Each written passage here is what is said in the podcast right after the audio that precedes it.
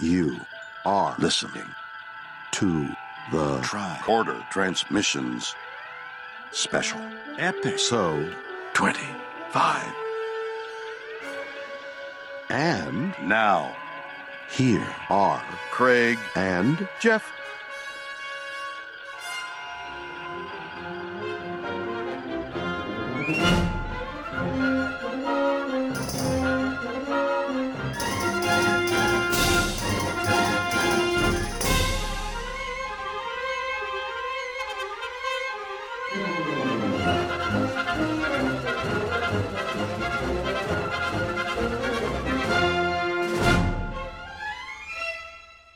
Everybody, welcome to the first part of our season three wrap up episodes. This is here on the Tricorder Transmissions. We are your hosts, Jeff Hewlett, and Craig Cohen. and with us is our constantly returning third chair on these episodes, Mr. Chris Ritzer. How's it going, Chris?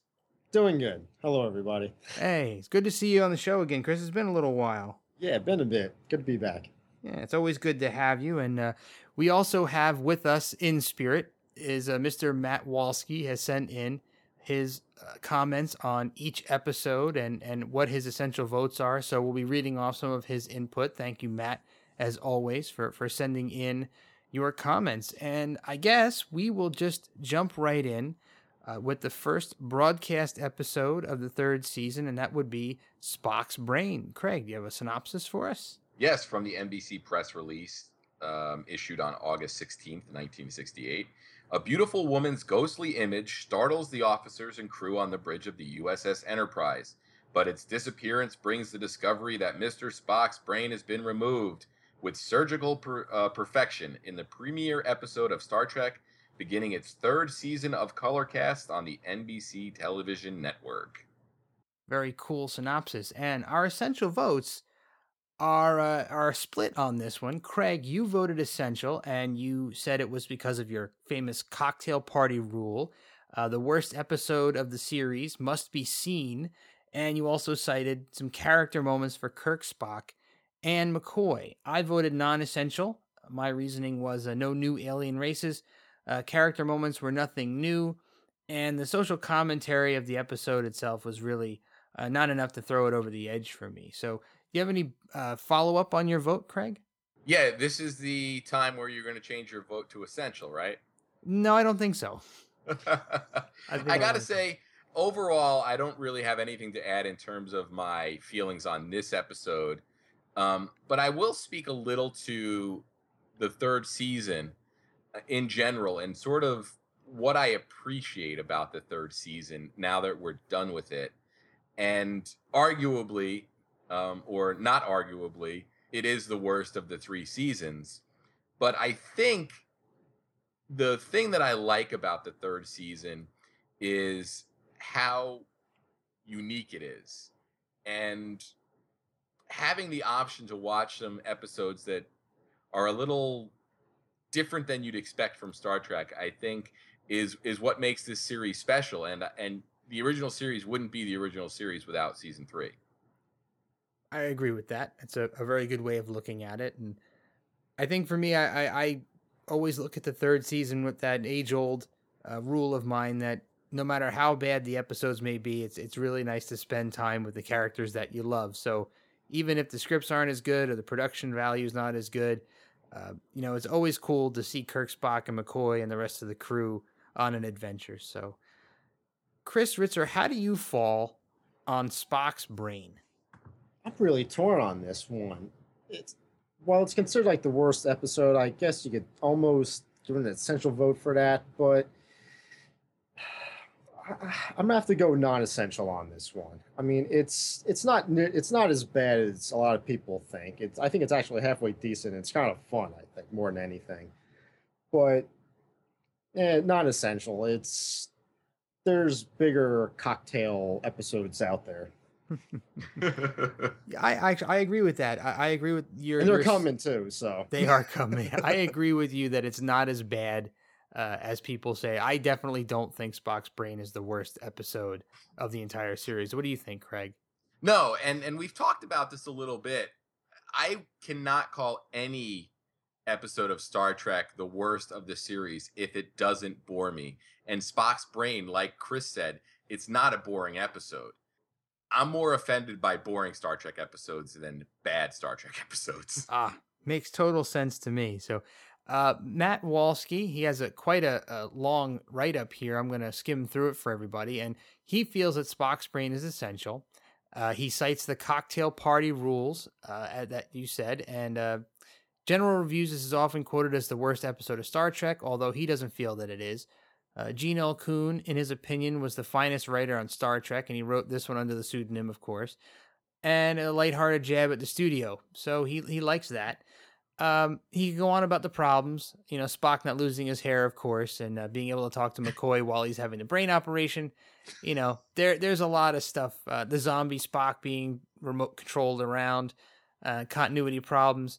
So there, there's a lot of issues, but um, he says there's also plenty to recommend. Show looks gorgeous uh, despite the slash budgets. You see Kirk interacting in front of the active view screen again, rare shot. Uh, planet sets, background, uh, underground chamber sets, gorgeous looking women in mini skirts, and the immortal brain and brain, what is brain line. So, uh, supporting cast all get something to do. So, and it's also been spoofed uh, in in other uh, television shows like the Wonder Years. So, fantastic. So, the great input from Matt. So that's two essentials one from Craig, one from Matt, and two non-essential. So we're still bitterly divided on this one. Yeah, and I got to say, Matt, thank you for those for those comments, and I want to hear the Matt Walski Star Trek podcast. Yeah, we got we got to coach him through getting his Skype working because he's he's been having issues with that for a year now. I would love to listen to him riff on Star Trek. I, that's a podcast I would listen to every week. Yeah, me too. Matt, Matt, consider that a challenge. We need the Matt Walski uh, TOS podcast. All right. So next up is the Enterprise incident, and on that episode we had one of our favorite guests, Vernon Wilmer, uh, guest starring. So if you uh, if you haven't listened to that, go back and check it out. Vernon's got some really cool stuff to say. And Craig Cohen, do you have our synopsis?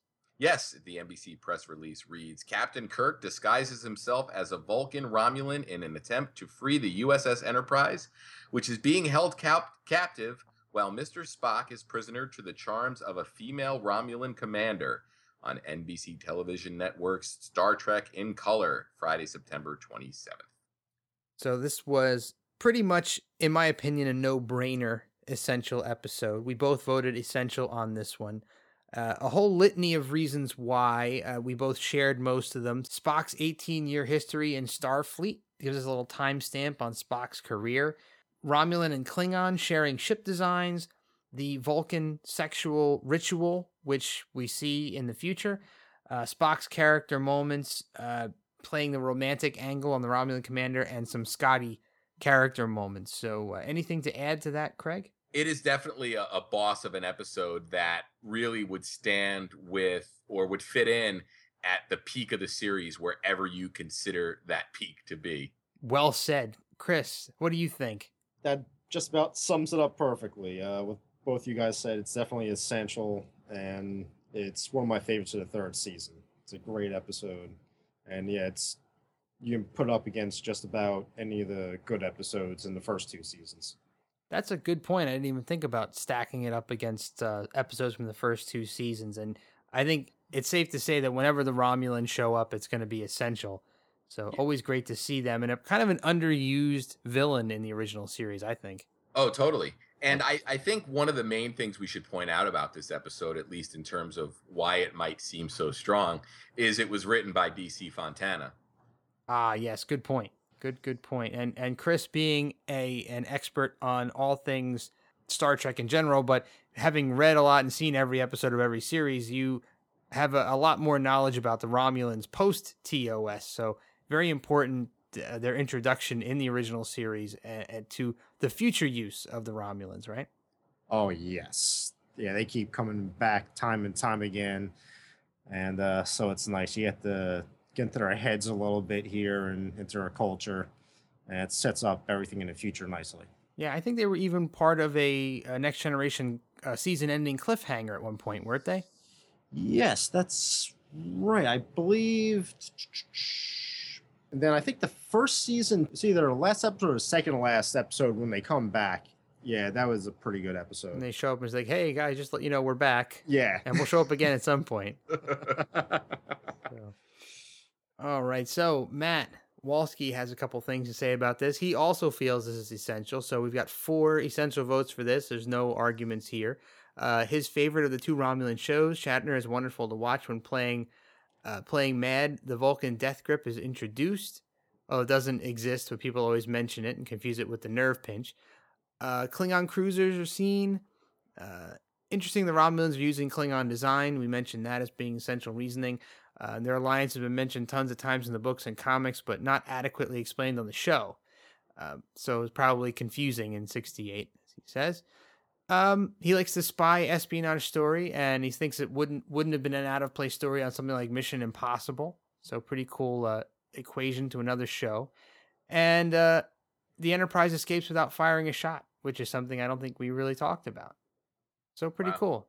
Yeah, and the Mission Impossible connection is really, really good, Matt, in the sense that they had a master of disguise on that show.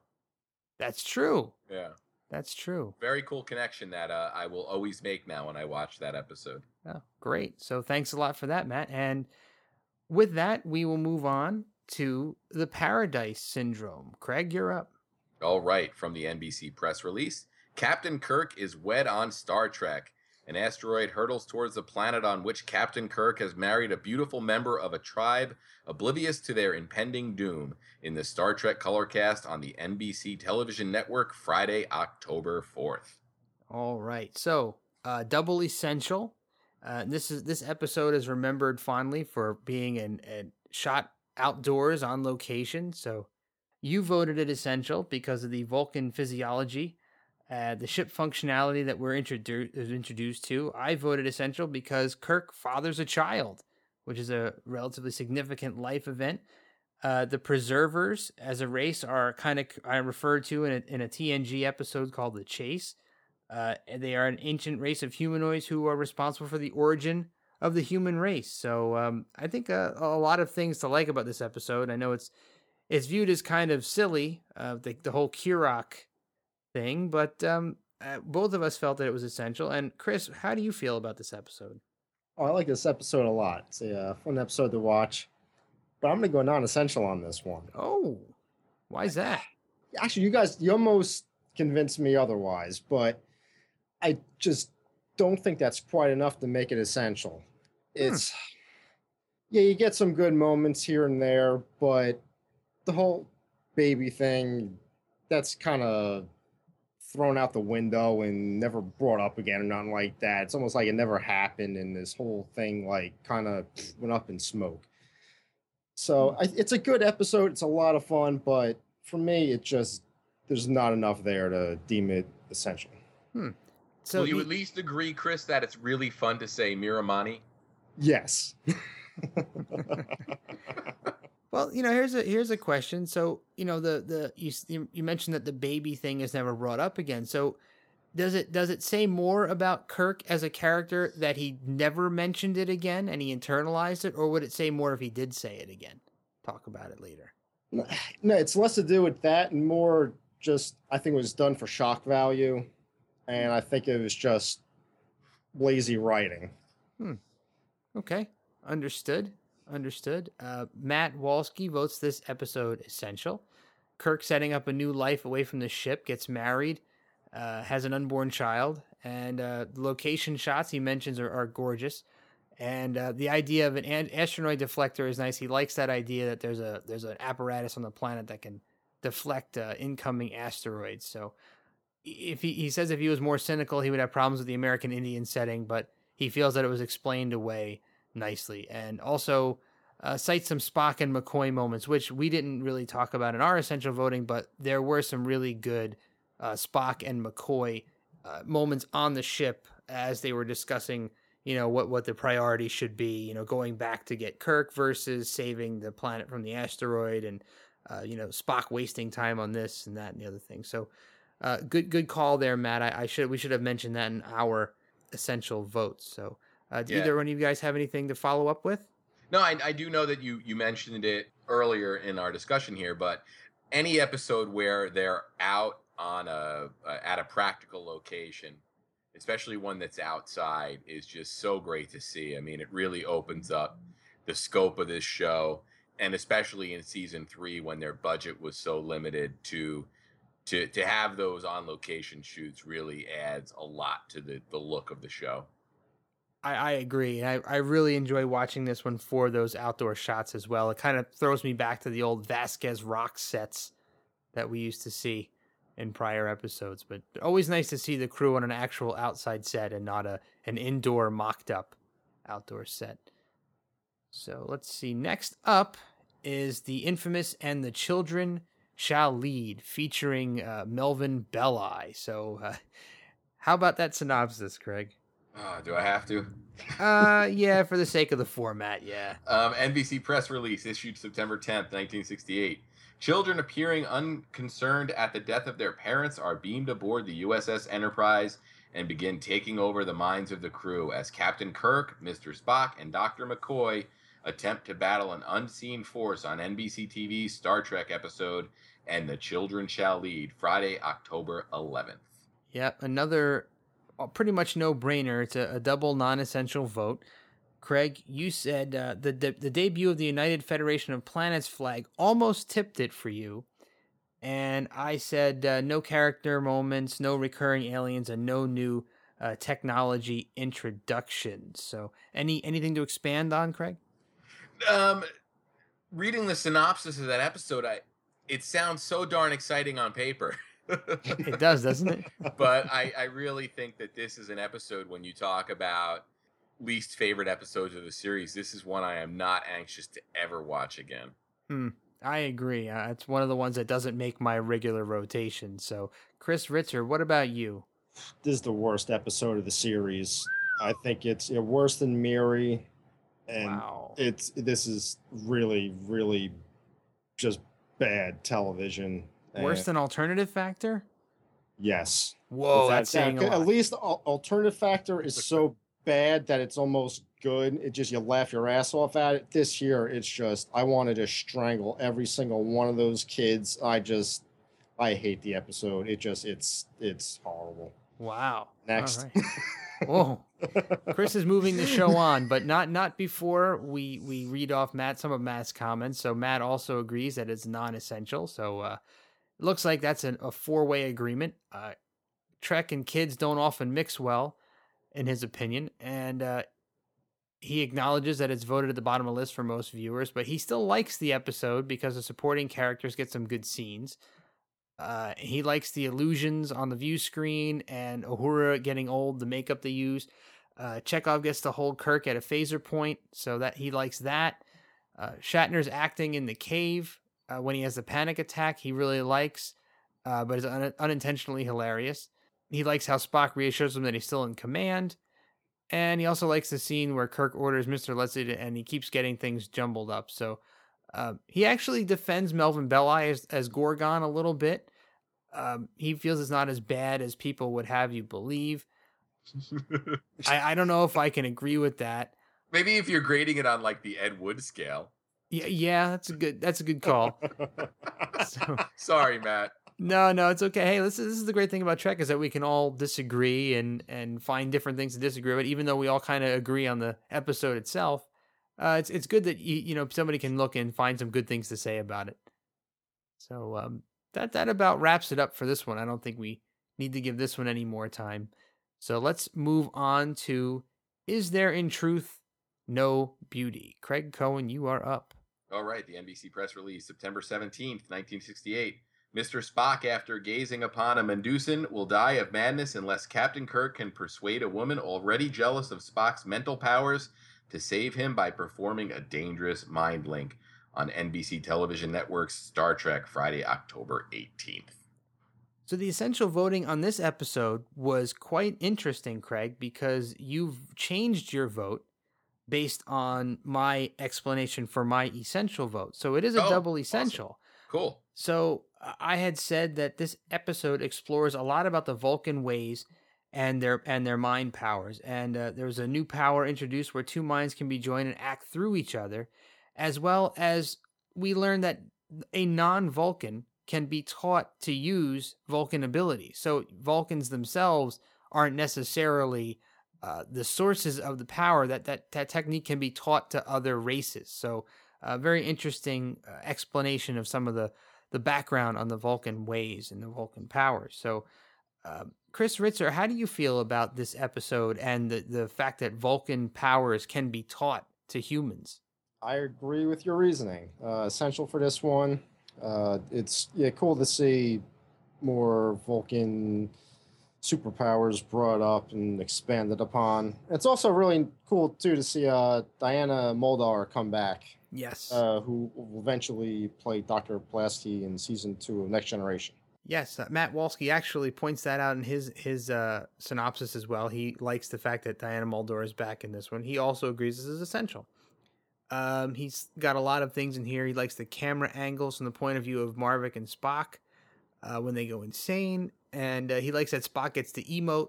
So I know he's a big fan of seeing Spock becoming emotional. I think all of us like to see those emotional outbursts from Spock, and um, he likes the scene where Spock gets sad about how lonely uh, human beings are. So uh, shots of the Enterprise in the void are nice, and uh, the mind meld battle at the end is very nicely shot and edited and he thinks it's one of the more stylistically uh, stylishly directed episodes. So, and it also mentions the IDIC for the first time, which uh, that was the piece of merchandise I think that Gene Roddenberry wanted to to market. So I think that was a contentious thing for the actors in the episode, especially Leonard Nimoy. So, all right, so uh, everybody agrees that uh, this is an essential episode. So, any closing thoughts from either the two of you before we move on? No, just um, it's very cool to see that um, we're able to change our opinion on something based on the argument of the other. I'm uh, I'm, I'm, I'm hoping that that happens during the course of this discussion. So we'll see. Ah, very good. So oh, it will. Oh. oh, on that note, so next up is Spectre of the Gun, Craig Cohen. From TV Guide, October 19th, 1968. An eerie punishment awaits the men of the Enterprise. For violating Melkoshian space, they are made to appear as the Clanton Gang in Tombstone, Arizona on October 26, 1881. If history is correct, they will be met and killed by the Earps and Doc Holliday at the OK Corral. Stylized see through sets and the lawman's funeral black costumes heighten the dreamlike aura of this episode. So, double non essential. Uh, Craig specifically says it does not fall under the cocktail party rule, in his opinion. Uh, I said there are, you know, no new aliens, no new tech, and not many memorable character moments that would push it over the edge. Uh, we both agreed that we liked the stylization of the episode. It definitely makes it special, but wasn't enough to push it over the essential edge for either one of us. So, Chris Ritzer, where do you fall on Spectre of the Gun? Non essential. Okay, that was uh, easy. Uh, yes. yes, there's nothing new happening here. It's actually kind of like a regurgitated storyline to where the Enterprise crew is being tested to see how moral they are by a superior race. It's it's been done before, and and it'll be done again. exactly. So, yeah, uh, non-essential. Well, guess what, guys? Matt Walski disagrees with all three of us and calls this episode essential uh, and also adds to that that it is easily in his top five episodes. Wow. Yeah, that's a shocker, huh? So he goes on to say that he loves westerns anyway, so he was never going to have anything less than 100% affection for this episode. He loves the stylization of the sparse buildings in the Wild West town, uh, and he loves the red backdrop, so it makes it very eerie. Uh, probably wouldn't have been half as effective if it had been filmed on a proper western backlot. Uh, you know that's a that's a really good point. The episode probably wouldn't have come off the same way if they had actually filmed it uh, in a in a real proper backlot or even on a location somewhere. So that's a good point, Matt. Thanks for pointing that one out. Uh, he likes the fact that the Earps are really eerie and soulless, and uh, are, almost like phantoms throughout the episode, which is true. They do give them kind of a phantom-like or ghost-like uh, feeling the way they act and the way they just kind of appear. Um, Rex Holman, who plays Morgan Earp, comes back nearly 20 years later in Star Trek V as the bald guy that memor- uh, mesmerizes at the start, which that's a good point too. I think we mentioned that during the show.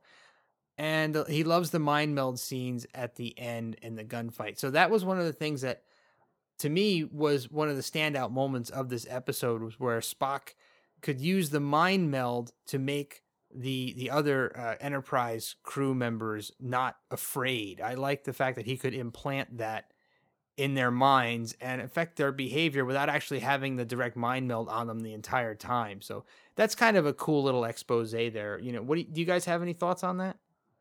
Yeah, that's pretty cool. I didn't even think about that, but uh, yeah, it's not enough to make it essential. I don't think. Hmm. Well, you also wonder if that was just a power that was created as a, a way to as a plot convenience. True. Uh, yeah. True. I mean, many of them probably were, but yeah, great observation though. Kind of a fun thing, and of course, it is a, a very different episode. Uh, like uh, like the empath, it's a very different episode in the way that it's filmed and the way that it was set up. So, you know, that makes it worth watching, even though it is a non-essential episode. So, all right. So next up is the day of the dove. Craig Cohen. All right, the NBC press release issued on October 2nd, 1968.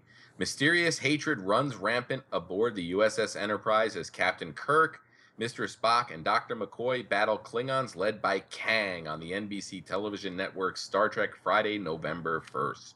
Yeah, well, there's a whole slew of things that make this episode essential.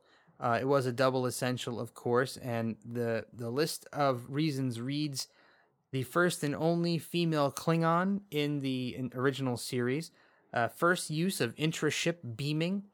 The size of the crew complement of a Klingon ship is stated to be 440 members. Uh, Enterprise officers' quarters are located on deck six of the ship. Uh, manual control area on the Enterprise and the Jefferies tube are, are put into play here. The Klingons have a portable torture device, and of course, the introduction of the iconic Kang character. Chris, I know you're a big fan of Kang. Oh yes, Michael Ansara is an awesome Klingon, and I was very happy when he came back in uh, Deep Space Nine with uh, and Koloth.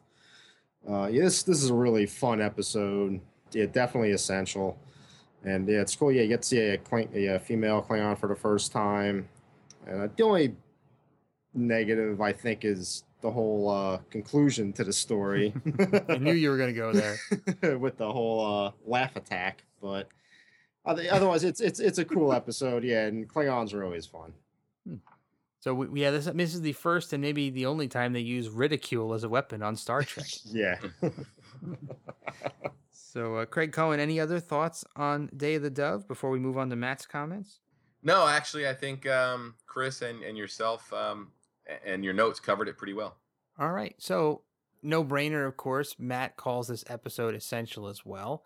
A lot of the same reasons. Uh, Klingons and humans make a truce, so that's pretty cool to make uh, to get out of a situation, which shows that they can overcome their differences. And he felt that's a very important message for Star Trek to send out. And uh, he also agrees with Chris that Michael Ansara is an awesome Klingon.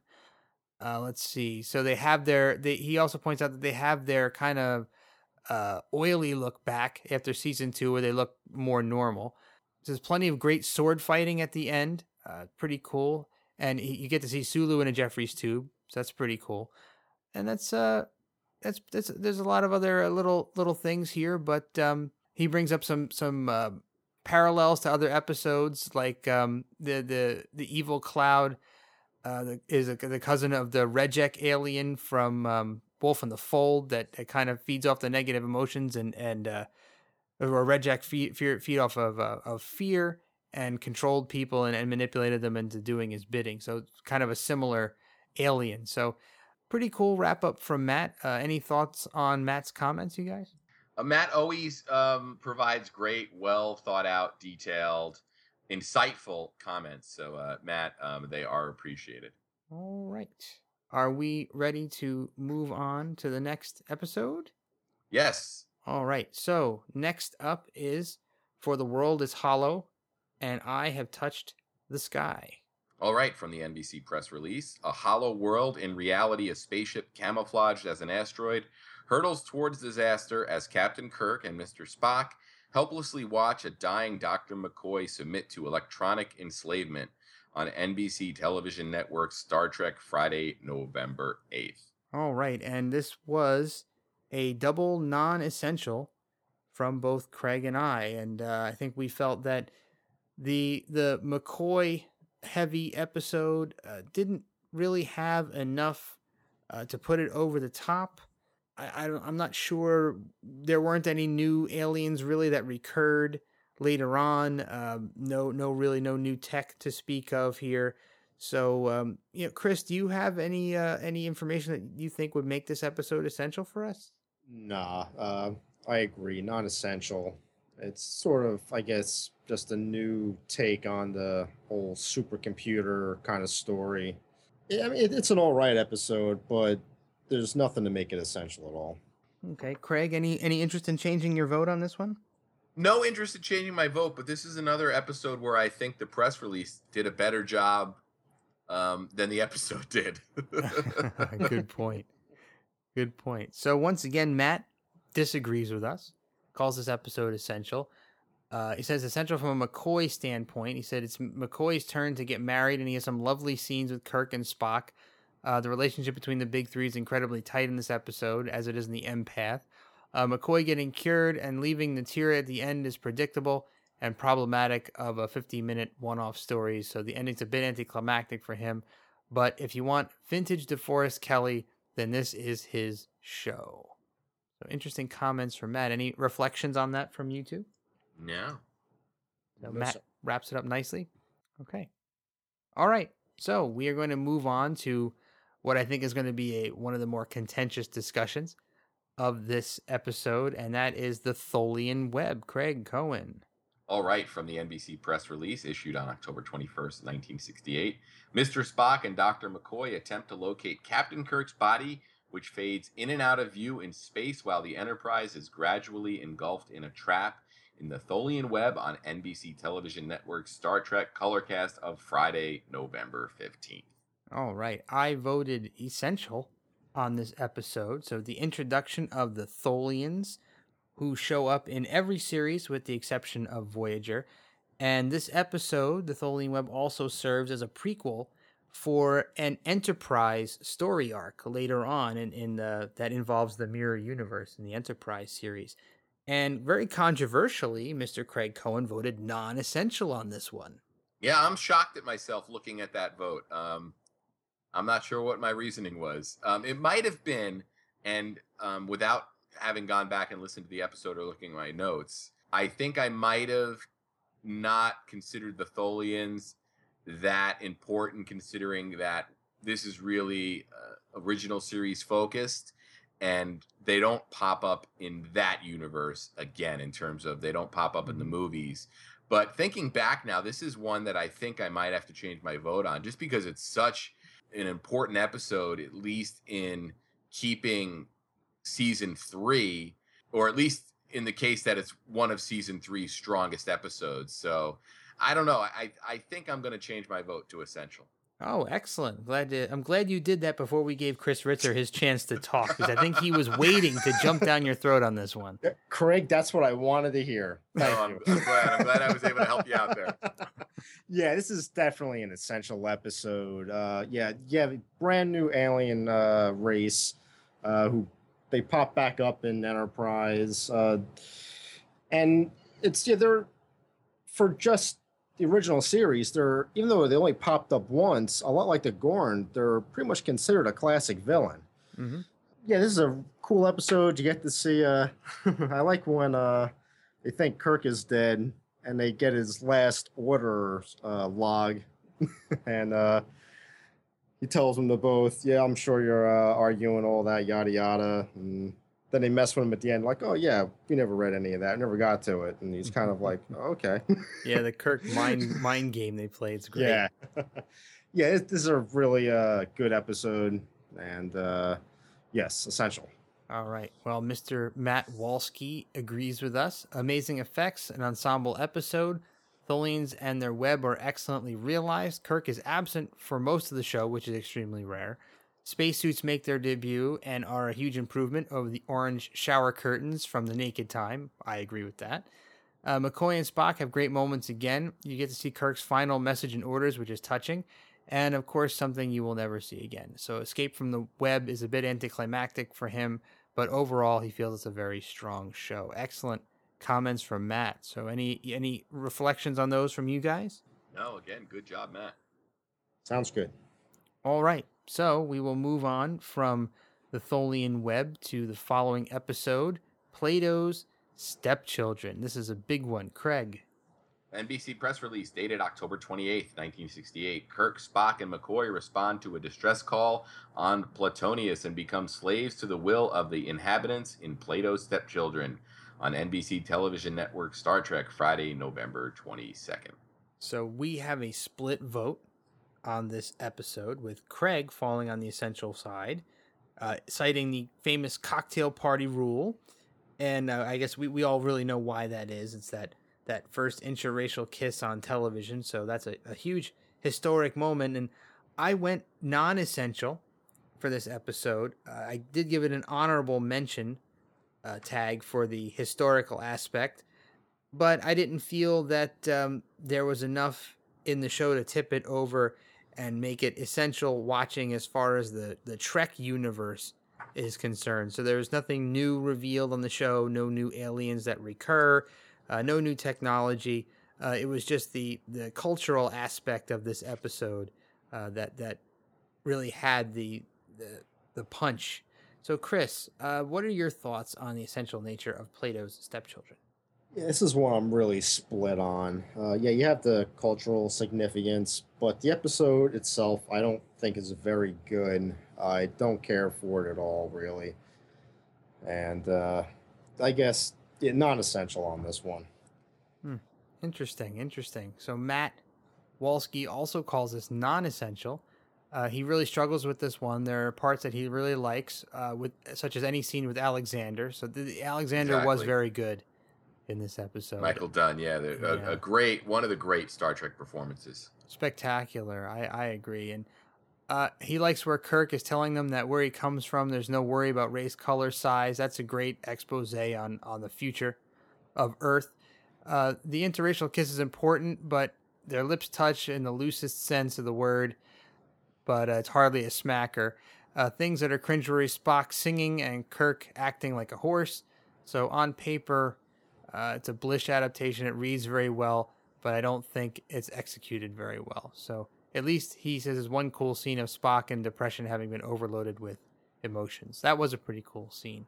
Mm-hmm. Uh, and I think Matt hit on something that we sort of have probably danced around a little bit in our coverage this season and even alluded to during this discussion when we said, uh, you know, some of the press releases re- read better than the episode. And, and I think a lot of these episodes, if they had hit, you know, the desk on season one or season two and had gotten a couple of more passes and possibly, you know, some rewrites from, you know, some of the more experienced writers on the staff, that you would have gotten a much better final product.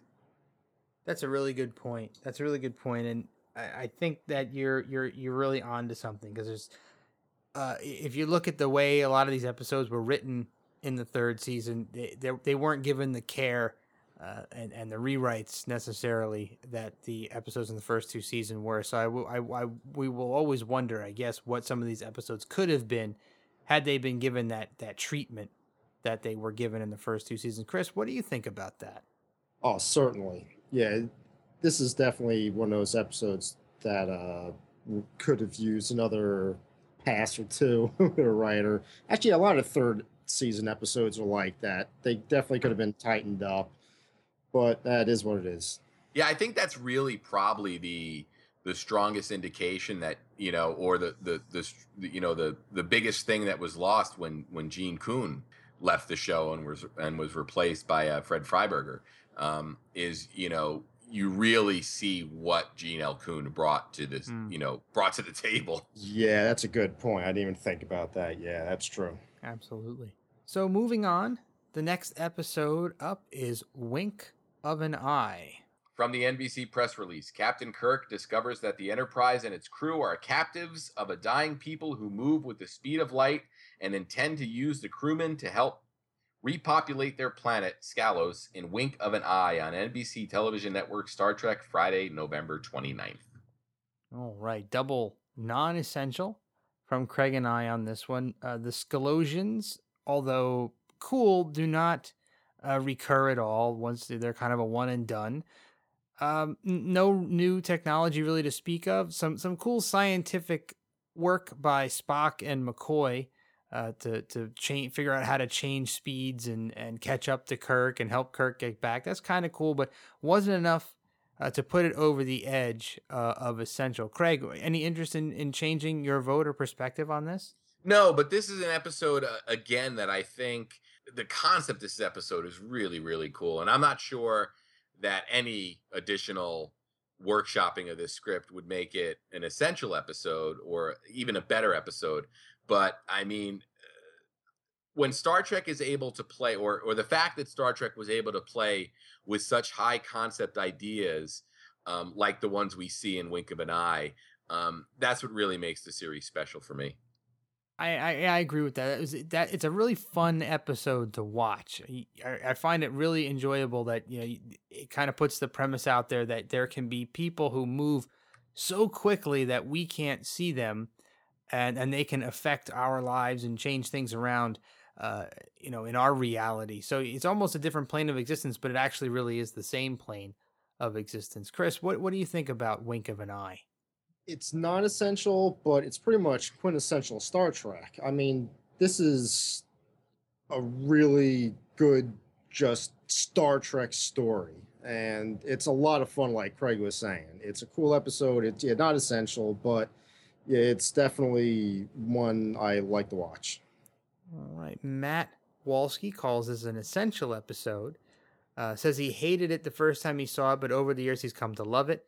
Uh, lots of problems with the science, uh, particularly the continuity, but the interplay between Kirk and Deela makes it entertaining.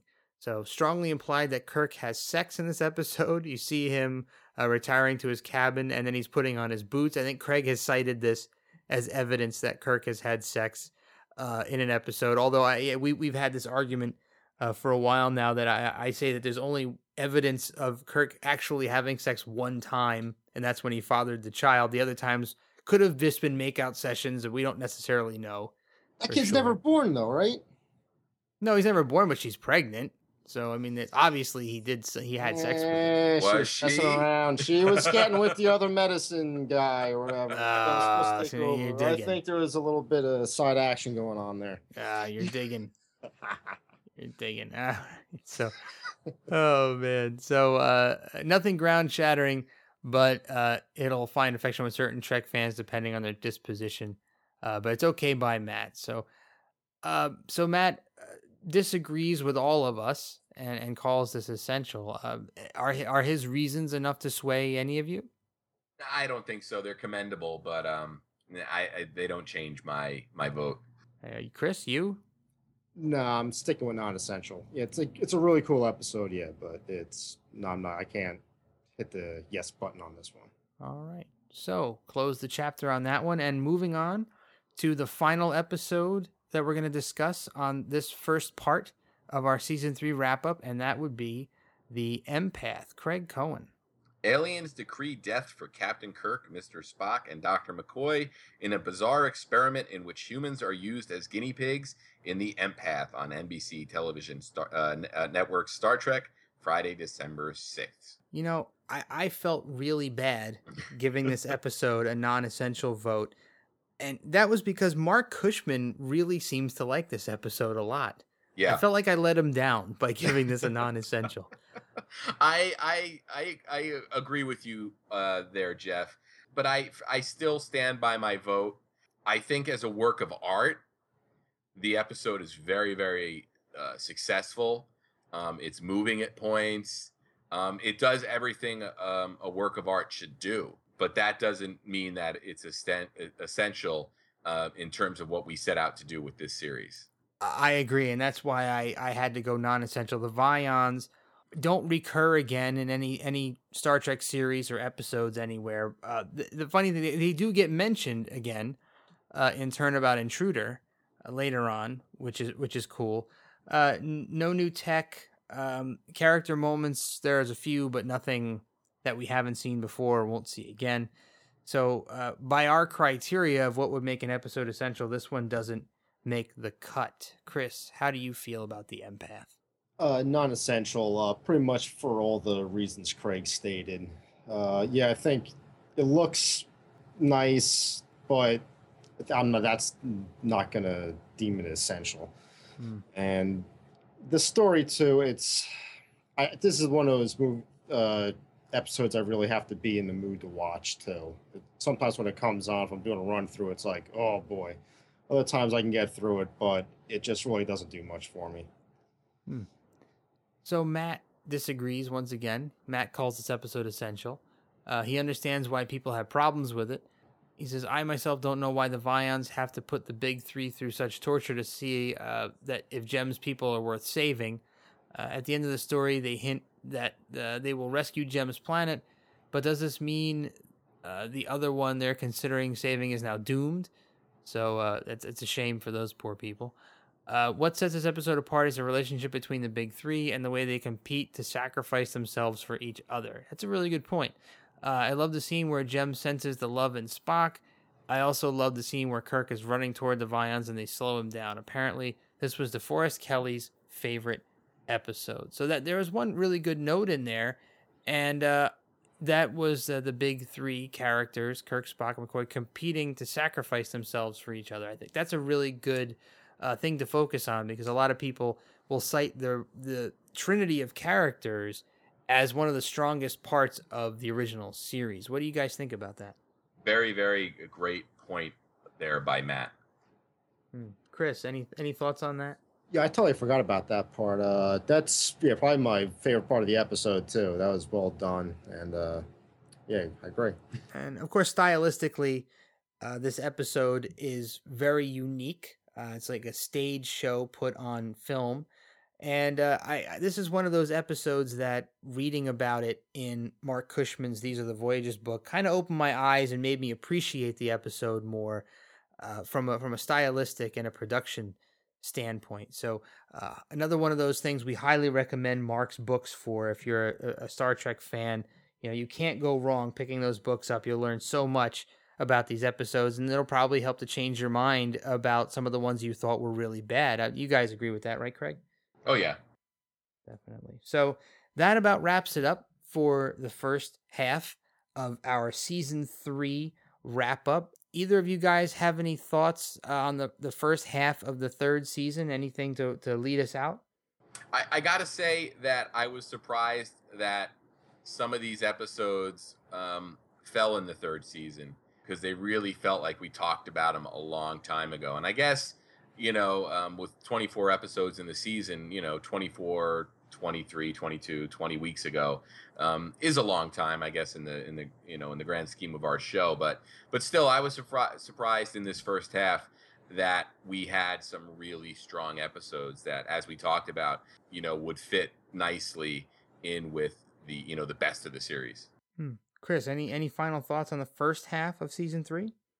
Yeah, it's a pretty decent first half. I mean, you have one big bomb with, and the children shall lead. But other than that, it's it's pretty solid. I mean, it's not the first or sec or first or second season, but it's still pretty good. All right. Excellent thoughts from both of you. So we will be back next Sunday with the conclusion to our season three wrap up. So so tune in. And if you have any comments that you wish to share on anything from uh, Elaan of Troyius through Turnabout Intruder, feel free to let us know on our Facebook page. We'll be more than happy to include your comments uh, in that episode, uh, like we do for Matt's. And uh, thank you, a big another big thank you to Matt for sending this great detailed email here with with your uh, perspectives on all of these episodes. Really nice to have a, a, a fourth person weighing in on some of these and giving us different perspectives. So. So catch up with us next Sunday on the Tricorder Transmissions. Meanwhile, you can catch up with us on Facebook at uh, facebook.com slash the Tricorder Transmissions, on Twitter at TTT underscore pod, or our website, the Tricorder Transmissions.com. Yeah, and Jeff, I think we Oh. we have another at least another three minutes we can talk. Sure. I know we didn't get to do a proper uh, intro this week, but I think it's worth mentioning that as we're recording this episode, a really interesting Kickstarter project has launched that, that I think a lot of people that listen to our show will probably be interested in. And that is the um, Adam Nimoy documentary for Mm. the love of Spock. Yes, I did see that. Nice. a documentary about Leonard, um, his dad, and it's over on Kickstarter. And I got to say that they have some really interesting rewards, um, especially if you've got some deep pockets. Um, they are really uh, clearing things out of the uh, Nimoy archives Hmm. to um, to get this this documentary funded. Uh, things that involve um, autographs from cast members that are no longer with us, that are from Leonard's personal uh, collection, and also at the fifteen dollar level, it's really interesting. It's called the Enterprise Travelogue, and it says in addition to our exclusive updates throughout our mission together. We'll send you a one of a kind digital PDF bundle of Spock collectibles, including historic magazine articles, home photography, and rare interviews with Leonard and the Nimoy family. Wow. That sounds like a tremendous little bundle that you would get there, and that is something that I am very interested in. Very cool. Very cool. So we'll track the progress of this Kickstarter. uh, Yeah, it's through the next called- few episodes. Yeah, it's called For the Love of Spock, and there's a really good write up by Adam, you know, spelling out what they need the money for. And I think any good Kickstarter project really tells you what they plan to do with the money, and it doesn't seem like this is being done for any other reason than to really honor um, Leonard Nimoy. Excellent. Sounds really, really cool. So we'll put a link to that in the show notes and we'll follow the progress through our next few episodes as the Kickstarter progresses. I, I think this is one of those ones that's going to get funded very easily. Yeah, I mean, right now they've, I think they they've only been up for a day. Um, they've already got almost 800 backers and are almost at fifty-five thousand dollars. So What's the Uh, total? six hundred thousand. oh, okay. So so that's with- pretty good progress. Yeah, they got 27 days to go, and and uh, word will continue to spread. But I mean, William Shatner tweeted this, and I'm sure it won't be the last time he tweets it. Agreed. So, and I'm sure this is going to be getting picked up by a lot of the different Trek blogs and fan sites and other podcasts too. So, I would expect this thing to get funded pretty quickly. Yeah. So, all right. So, uh, we'll see you guys next week, right? Yep. Yes. Chris Ritzer. All right. Excellent. So, thanks for listening, everybody, and we'll see you next Sunday.